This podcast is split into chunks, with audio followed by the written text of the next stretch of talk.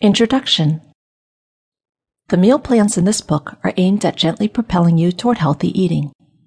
It is a common misconception that if you choose to eat healthy, you will not eat tasty and delicious food. The basis of this theory is that food for clean eating is not tasty. The object of this book is therefore to dispel that falsehood and show you just how enjoyable eating healthy, clean foods can be.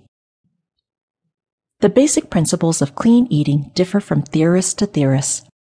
Some say if it is not from the ground or it has no mother, it should not be eaten.